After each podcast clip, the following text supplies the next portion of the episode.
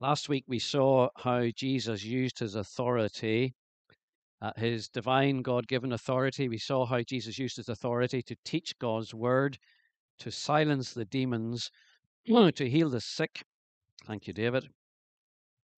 He used his authority to heal the sick and to resist the public pressure, the clamor from the crowd, to control his agenda and change his priorities at the end of chapter 4. Understandably, the people of Capernaum did not want Jesus to leave, chapter 4, verse 42. But Jesus said, didn't he, I must proclaim the good news of the kingdom of God to the other towns also, because that is why I was sent. And he kept on preaching in the synagogues of Judea. He was sent by God to proclaim the good news of the kingdom of God, not just in Capernaum, but all round Israel. But Jesus did not just preach in the synagogues or in the temple in Jerusalem. He taught the word of God wherever the people gathered round him. He did not need a pulpit or a lectern or a church building to preach the good news. He sometimes taught and preached on the hillside, in the mountains, and sometimes, as we read here, by the seaside, by the shores of the Sea of Galilee, also known as the Lake of Gennesaret. Chapter 5, verse 1. And we read in verse 1 that the people were crowding around Jesus, pressing in on him. They were eager and keen to hear the word of God. And that's a sure sign of the work of the Holy Spirit. People who are keen to hear the word of God, to hear what God has to say to them, and keen to be as close to Jesus as possible. And does that describe you and me this morning?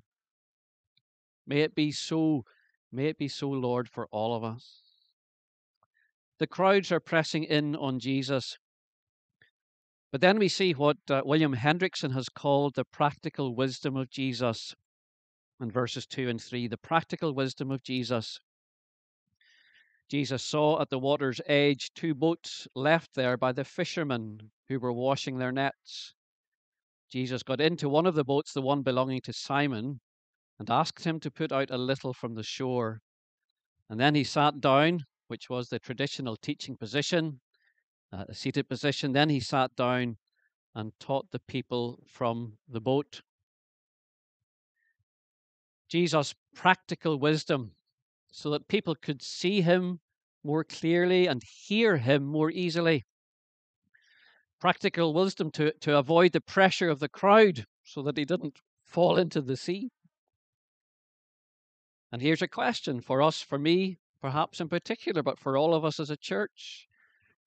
Are we flexible enough and practical enough in our wisdom to change something when something needs to change, if people are to hear the word of God more effectively here in the 21st century? It's one reason why we record the Word of God, why when we're able we live stream it and it's available. So we use the different ways we can to get the Word of God out there to where the people are. Now we know from this Gospel and we know from the other Gospels that Jesus already knew Simon, and Simon Peter already knew something of Jesus. But at this point he was still in the business of fishing, along with the crew, the companions mentioned in verse 9, and along with his business partners, James and John, the sons of Zebedee. And they've just had a long, fruitless or fishless night, a night of hard work when they had caught nothing. And now they are washing their nets, getting them ready for the next trip, which came sooner than expected. For when Jesus had finished speaking, verses 4 and 5, he said to Simon, put out into deep water and let down the nets for a catch. And Simon answered, Master, term of respect, Master, we've worked hard all night, we've toiled and sweated all night and haven't caught a thing. But because you say so, at your word, Jesus, I will let down the nets. If the opening verses show us Jesus' practical wisdom, these verses show us Jesus' apparent foolishness. His apparent foolishness. Here is a carpenter, we showed the map earlier. Here is a carpenter from landlocked Nazareth, hilly Nazareth, telling a seasoned fisherman how to do his job. And not only that, it's now in the middle of the day when the fish are hiding in the shadows from the sunlight. It's not a good time to go fishing. And not only that, I'm told that most of the fishing, even today, most of the fishing in the Sea of Galilee takes place in the shallower waters near the edges of the shore. But Jesus says to Simon Peter, put out into deep water and let down the nets for a catch. Imagine me telling Andy Murray how to play tennis, or Ronnie O'Sullivan how to play snooker, or Mary Berry how to bake cakes. And they would say, rightly so, who is this character? Who does he think he is? But in this gospel story, of course, it's not me giving the order, it's Jesus. And Simon Peter has already seen something of Jesus in action, hasn't he? He's heard Jesus teaching in the synagogue. He's seen him heal the demon-possessed man in the synagogue. He's seen him under his own roof, healing his mother-in-law and many others when the sun went down. So, Simon says, what does Simon say? Simon says, because you say so, Master, at your word, literally, at your word, I will let down the nets. I will come back to this very briefly at the end when I sum up with 3 bullet points at the end. But notice that Simon's response to the command of Jesus, to the word of Jesus, is one of trust and obedience. Trust and obedience. Yes, he has reservations. He has misgivings. He says, we've worked hard, we've toiled and sweated all night and haven't caught anything, but because you say so, Jesus, at your words, I will let down the nets. Trust and obedience even to the apparent foolishness of the Lord's command. And let me ask you, as I ask myself, when was the last time you and I did something apparently foolish because of the word of the Lord's? Now, we have to be cautious here, don't we? And Dale Ralph Davis rightly cautions us here. Because something appears to be foolish, that doesn't mean it is automatically from the Lord. Some things appear foolish because they are foolish. And there's a sad story in recent days from Kenya, from a church called the Good News International Church.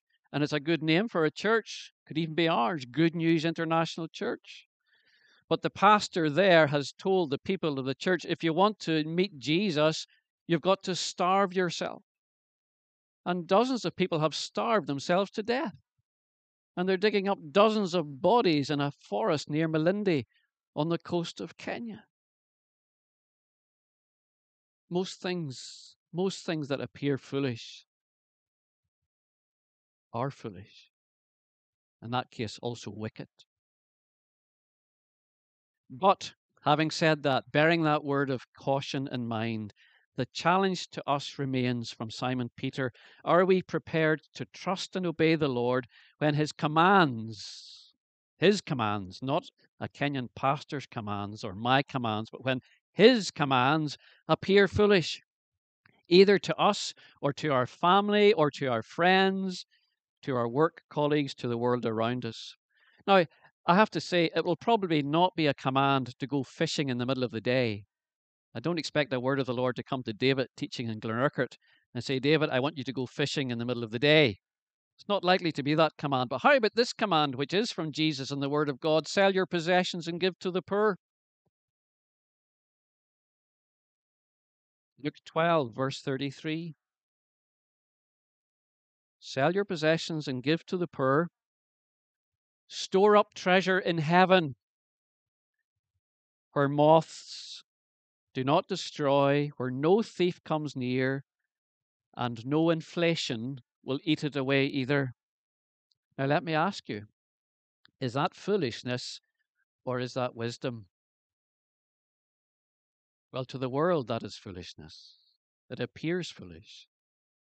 But that is wisdom, to store up treasure in heaven, where the moths and the rust and the thieves cannot get at it, where inflation cannot eat it away. Sell your possessions and give to the poor. Well, what happens when Simon Peter trusts and obeys Jesus' word, even with his reservations, even with his misgivings? Here's the question, is God any man or woman's debtor? Never. Look at verses 6 and 7. When they had done so, what had they done so? When they had obeyed Jesus' word and let down the nets, they caught such a large number of fish that their nets began to break.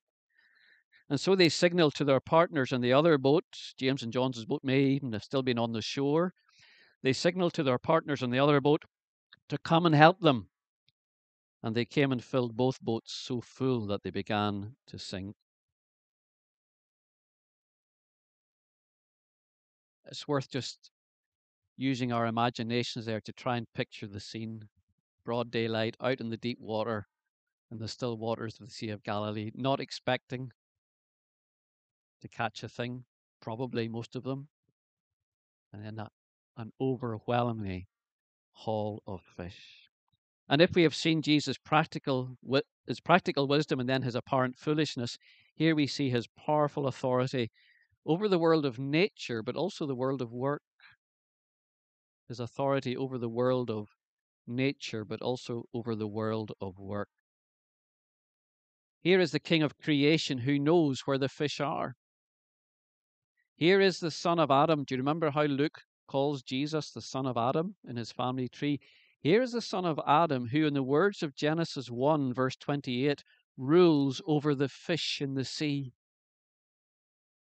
Here is someone who knows how to do Simon's job better than Simon himself.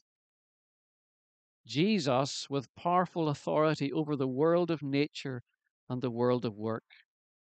It's not something that King Charles could ever do, at least not in his own name or by his own power. It's not something that King Canute could ever do. You know the story of King Canute. He is a real historical figure. He was king of England in 1016 and also king of Norway and Denmark. And King Canute is often seen as someone foolish, someone who tried to do the impossible, to hold back the incoming tide of the sea as it rolled in. But many believe that Canute wasn't trying to be God, but actually the opposite. He was proving that he wasn't God. He was proving to his fans and his followers that he was just an ordinary man. That's why he took the chair and set it down at the seashore and commanded the seas and the waves not to wet his feet. And we have a historical account from the early 12th century, so it's very near the time of Canute. This is from Henry of Huntingdon, the account from the early 12th century. When Canute was at the height of his ascendancy, the height of his power, he ordered his chair to be placed on the seashore as the tide was coming in. Then Canute said to the rising tide, "You are subject to me.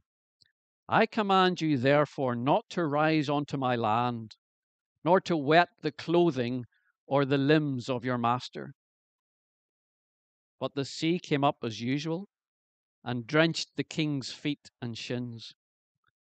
So jumping back, the king cried, "Let all the world know that the power of kings is empty and worthless, and there is no king worthy of the name except him by whose will heaven, earth, and the sea obey eternal laws."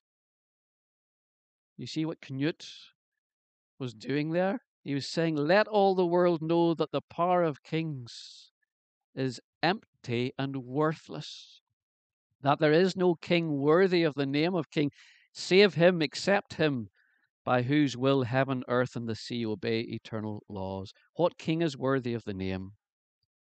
Only the king who is Lord of heaven and earth, the Lord of sea and sky, the God who has come to us in Jesus, with authority over the world of nature and over the world of our work.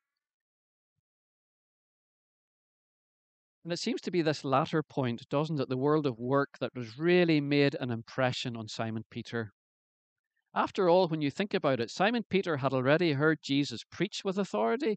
He had already seen Jesus drive out demons with authority and silence them. He had already seen Jesus heal his own mother-in-law in his own home with authority. And he healed her immediately and completely. And yet it was here in the world of work, the world with which Simon Peter was most familiar, the world in which he had knowledge and experience and wisdom and authority, the world in which he felt comfortable and he felt in control. It was in this world, his world, that he is blown away by Jesus. It is here in a fishing boat, in his fishing boat no less, on the Sea of Galilee, that he learns and experiences something about the greatness of Jesus and something about the smallness and sinfulness of himself. So we read in verses 8 to 10a, when Simon Peter saw this, he fell at Jesus' knees. Remember, Jesus is seated on the boat, sitting on the boat. "Depart from me, Lord. Go away from me, Lord. I am a sinful man." For he and all his companions, all the crew, were astonished at the catch of fish they had taken. And so were James and John, the sons of Zebedee, Simon's partners. John Calvin, the reformer in Geneva in the 16th century, has written, "It is certain that man," and he means here mankind, humanity, "it is certain that man never achieves a clear knowledge of himself unless he has first looked upon God's face."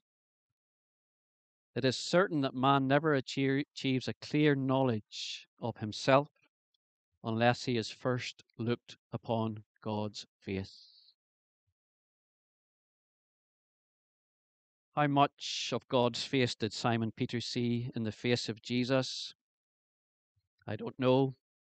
It was a learning process for Simon Peter, but at the very least, Simon Peter knows that God is at work through Jesus. But I suspect that Simon is already beginning to see more than that, because he calls Jesus Lord. "Go away from me, Lord." Not just Master, Lord. And he falls at Jesus' knees. Jesus sitting in the boat. Did he? I wonder, did he fall among the fish, flapping? The fish flapping around in the bottom of the boat. And Simon didn't care about the fish. All he knows is that he is in the presence of a man like no other. And Simon has seen God at work through Jesus and has become aware, acutely aware, painfully aware, devastatingly aware of his own smallness and sinfulness and unworthiness. In the light of the truth about the God he has seen in Jesus, he has learned and sees the truth about himself. It's true, isn't it, that the bright light of the sunshine, when the sun comes shining through the windows, it shows up how dirty our windows really are.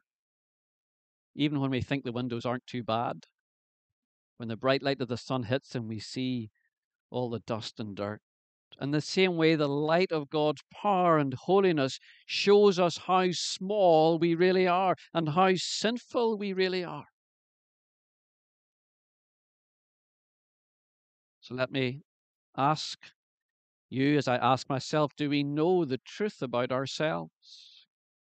Do we have that clear knowledge of ourselves because we have looked upon the face of God in Jesus Christ? We see examples of this all through Scripture, not just here with Simon Peter. We see it in Job. If you know the story of Job and all the suffering that poor man endured, what happens at the end of the story is that Job was blown away by a vision of God's greatness and glory. And how does Job respond? "My ears had heard of you, but now my eyes have seen you. Therefore I despise myself and repent in dust and ashes." Job chapter 42, verses 5 and 6. "I despise myself and repent in dust and ashes. Or how about Isaiah in the temple in the year that King Uzziah died? Isaiah chapter 6. Isaiah has a vision of the Lord, high and lifted up, high and exalted, seated on a throne. The seraphim are crying, "Holy, holy, holy is the Lord Almighty." What is Isaiah's response? Does he tweet about it? Does he post it on Instagram? Does he do a podcast? Does he write a book about the day I saw the Lord? No, he says, "Woe to me. Woe.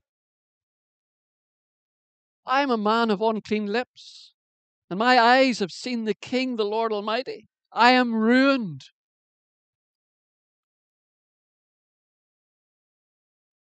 True self-knowledge comes from a true knowledge of God. And I know we have to be careful when we're talking about self-esteem, because many people struggle with very low and poor self-esteem. But the gospel, we have to beware, folks, of the false gospel of a false self-esteem. What do I mean by that? The false gospel says this. This is the gospel according to L'Oreal. God loves me because I'm worth it. No.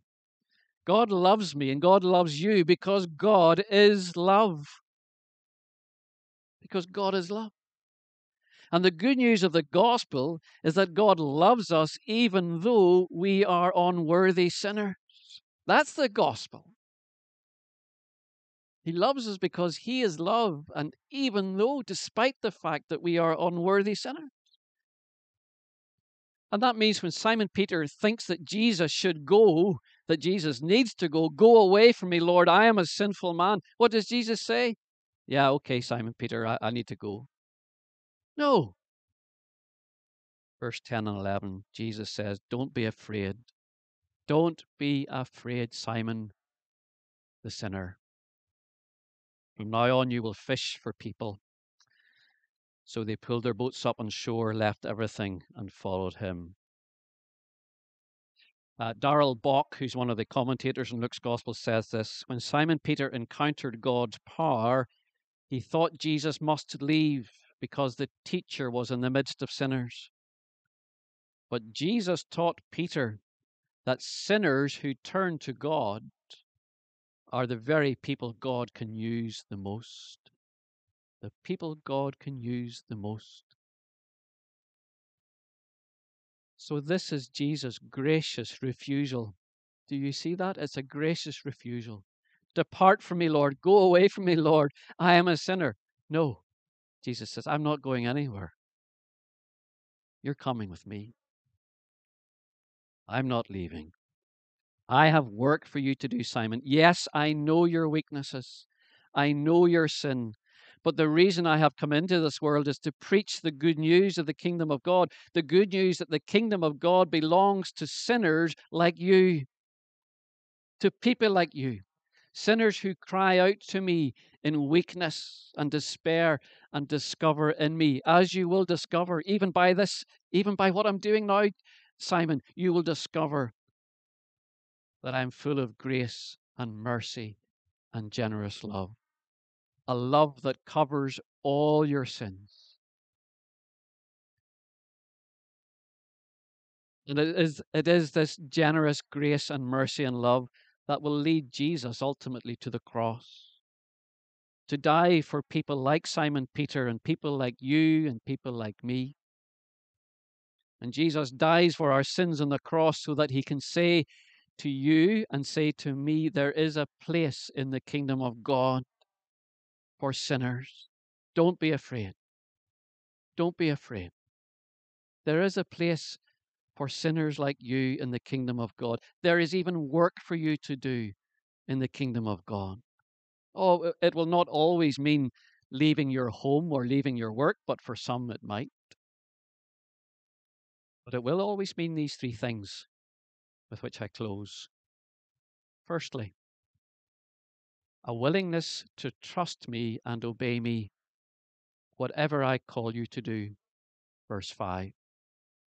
Secondly, a willingness to humble yourself before me, knowing that you need me much more than I need you, verse 8. And then thirdly, a willingness to follow me and give up everything for me in order to go with me. Verse 11. Amen. Let's pray. Father, we thank you for the revelation, the disclosure of your greatness and your glory and goodness in the Lord Jesus Christ. We thank you, Father, for his authority over the world of nature and the world of work, but more than that, that he is the Christ who has come into the world to call sinners to repentance, sinners to follow him, that he's come to live and to die on the cross so that people like Simon Peter, people like ourselves, when we catch a glimpse of our sinfulness and our utter unworthiness, know that we are loved and we are welcomed into the kingdom of God and into the service of the King. Lord, help us to show a willingness to trust you and obey you, whatever you call us to do. Help us to show a willingness to humble ourselves before you, knowing that we need you much more than you need us. And in fact, you don't need us, but you choose to use us. And then finally, Lord, help us to show a willingness to follow you and give up everything for you in order to go with you, knowing that it is the one who loses his life who will find it and keep it for eternity. In Jesus' name, amen.